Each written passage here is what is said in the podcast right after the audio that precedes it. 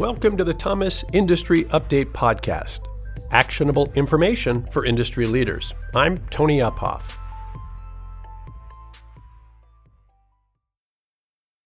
Hey, very excited to have Barry Zekelman, who's the CEO and executive chairman of Zekelman Industries, on our podcast today.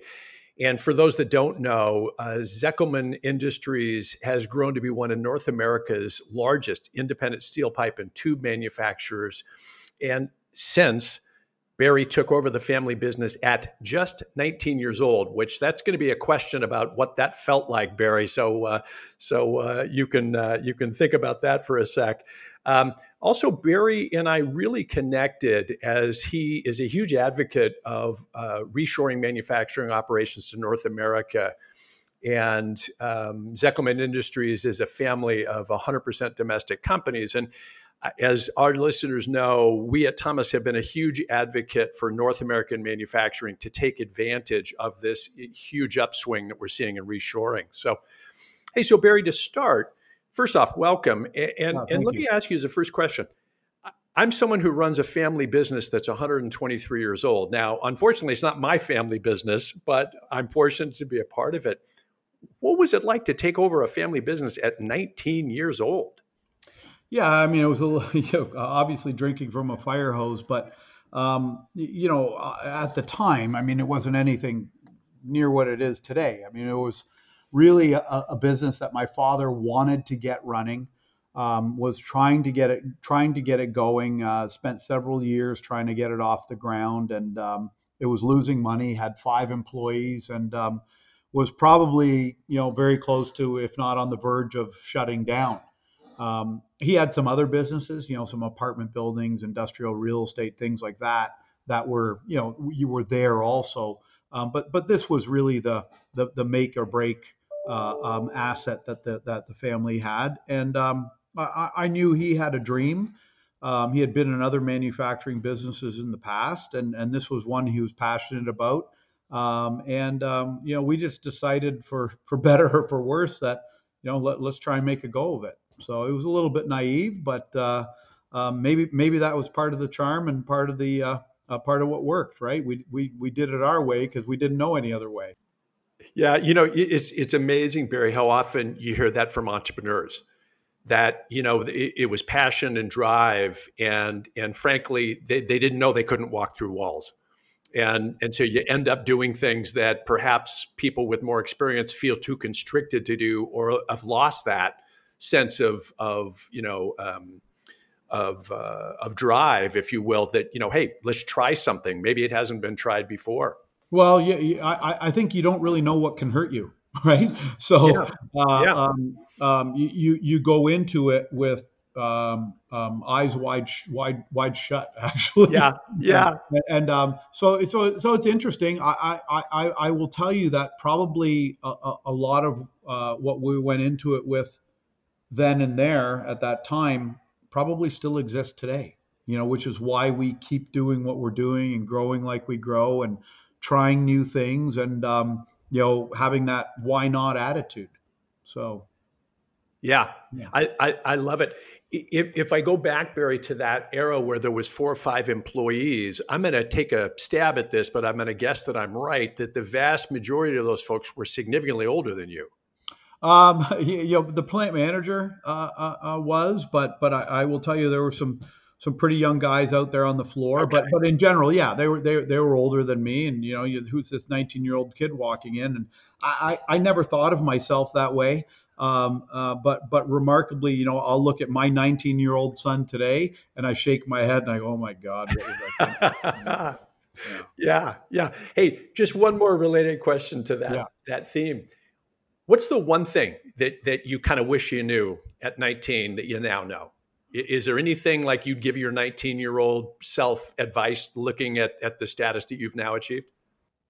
I well, well there, there's there's a lot of things, but but I think the beauty of it was not knowing them, right? And and and and you know, so I I can't say that I wish I had this tool or I wish I had this tool because because learning them on the fly um, was was part of I think what got us here today. I mean, and it's and and that that that ability to to gain that knowledge from the ground up is invaluable. If, if anything, uh, uh, Tony, I, I would say the other way.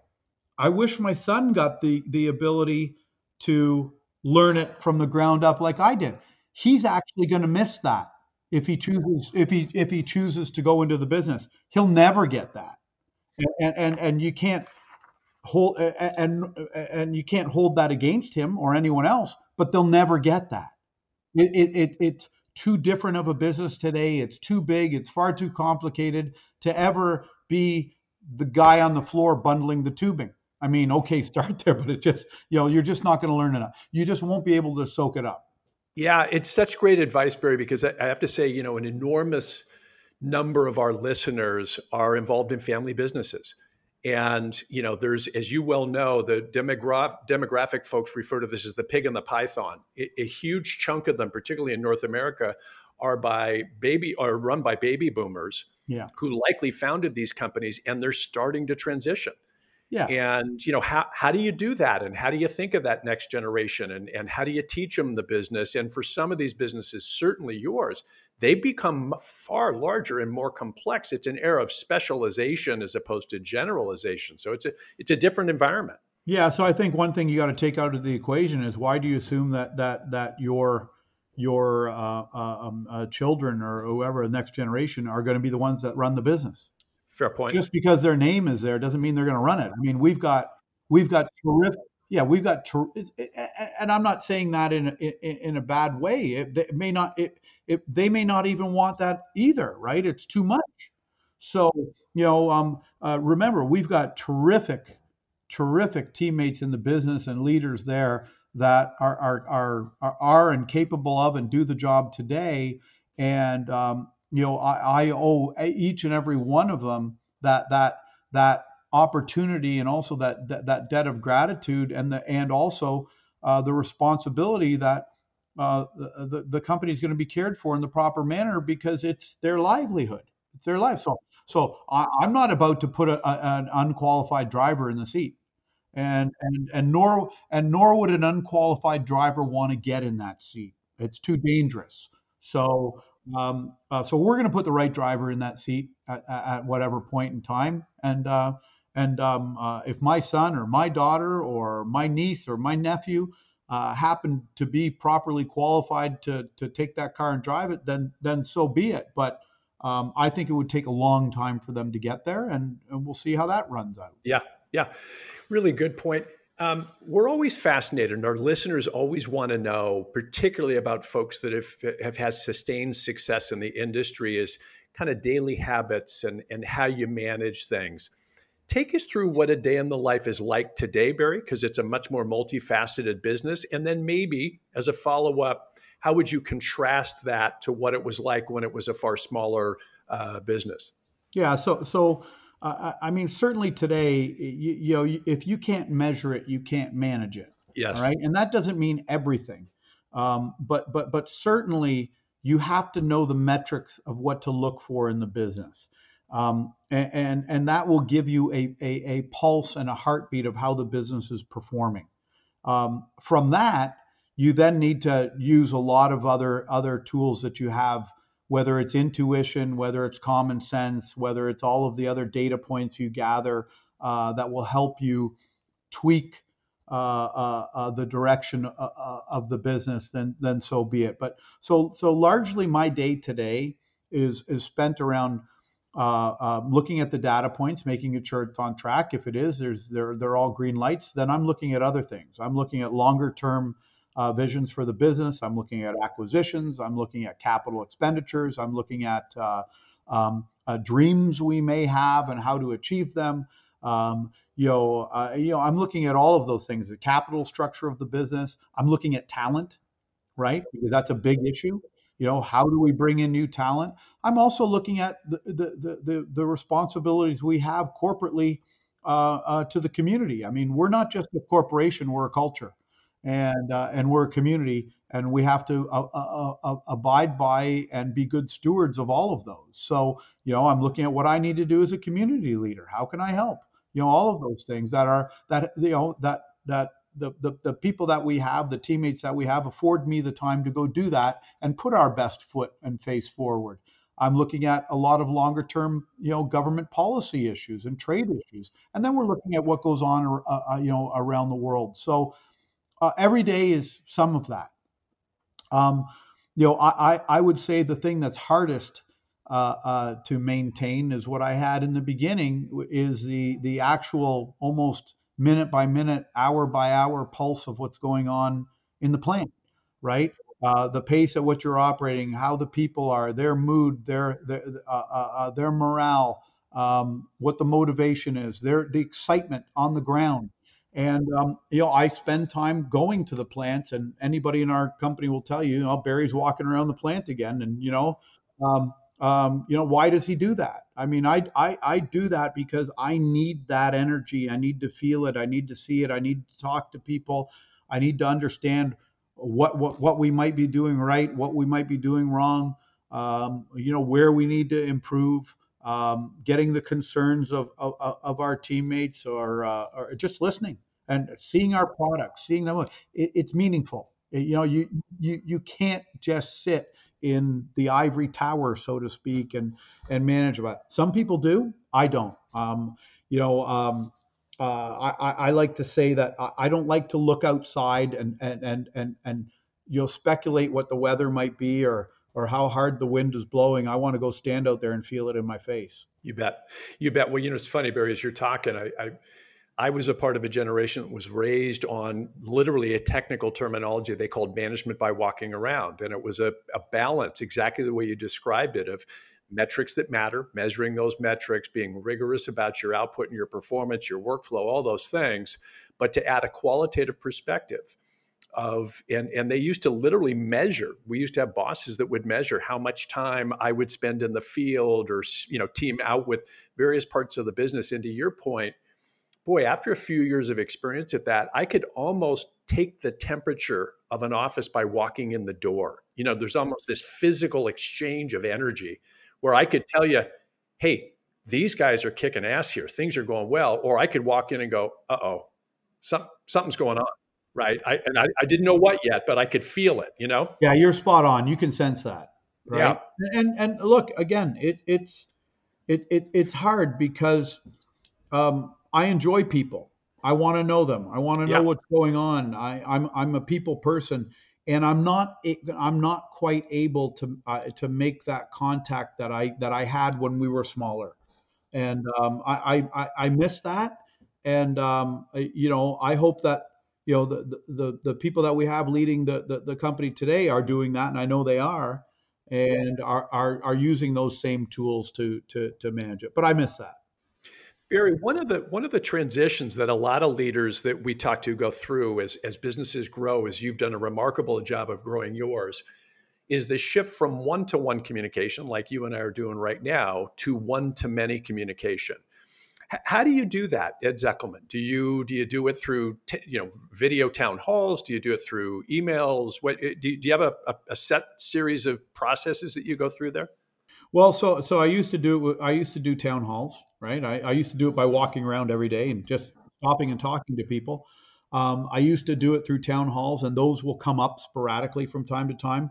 Largely, the the, the business unit leaders, uh, presidents will do their own town halls, and plant managers will do theirs, and and um, and and do that because you have to let them grow, and they should be doing that, and they should be learning how to do that, and they should be learning how to read that.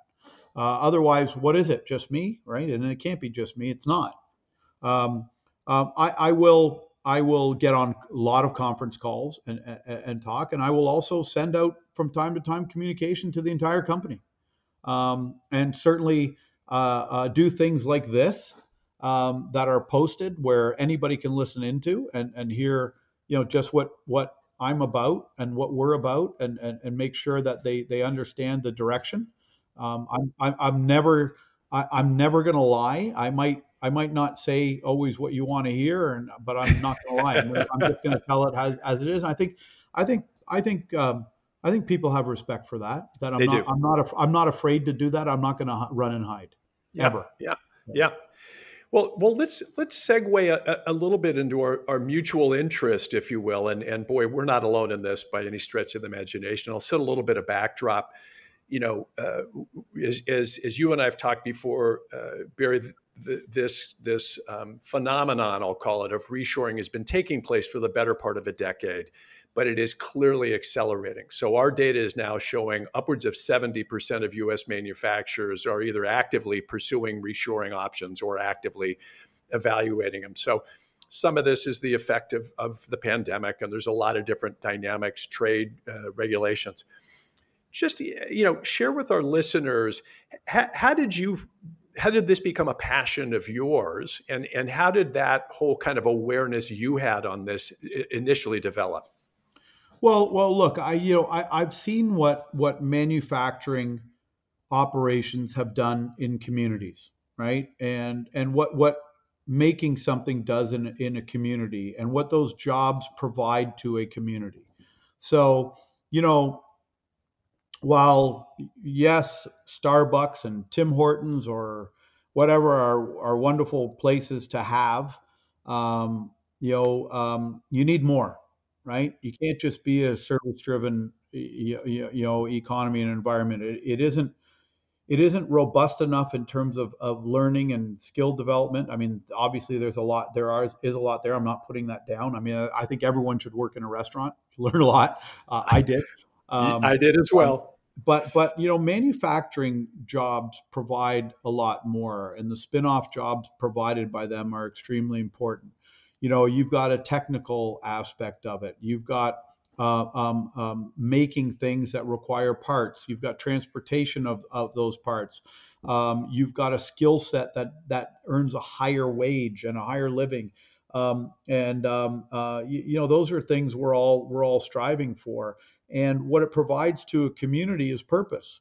And I, I, I, think a lot of the problems that we have today, a lot of the frustration amongst younger generation, um, who are out there looking to find themselves, who who may not otherwise be computer coders or or doctors or whatever. Or, you know, they're they're looking to find themselves, and they they need choices to be able to do that. They need opportunity, and um, they need to see their parents have that. They need to see their brothers and sisters have that, and their cousins and their friends, and you know that provides hope um, and that releases and relieves anxiety um, in many ways, which then you know takes care of a community. It provides a living, it provides education, it provides shelter, right? It provides food on the plate. So then you get away from crime and incarceration and drug abuse and property devaluation and blight and, and all of those things that create a lot of the tension and survival instinct. And and um, that tension uh, uh, bubbles over and boils over into what we're seeing today, um, where people don't know what they can do and how they're going to make a living. So they're looking for, oh my God, I've got to take the have nots, have to take from the haves, and that's the only way we can make it survive. That doesn't work. You know, we have to give everyone an opportunity, everyone white, black, Latino, Hispanic, you know, you know Chinese, woman, uh, uh, transgender, doesn't matter. They all have to have the ability to sustain and, and make a living and contribute and have a community and have a purpose. And then that tension goes away. So the cost of not having this available here is astronomical, right? We pay for it in more ways than we can ever imagine. Um, while, so while we buy a cheap product from China or Taiwan or, or wherever, do we really know the cost of it? The cost of it is much higher than we think. And, and I think we're starting to realize that. And um, I just want to see everybody excel. And I don't mean I want to take away from China or the Philippines or from Thailand. I want them to do well as also, but not completely at the expense of us. So, so there's a balancing effect here. That doesn't mean I want to cut China off and go away. I want China to do well, right? But I want us to do well also.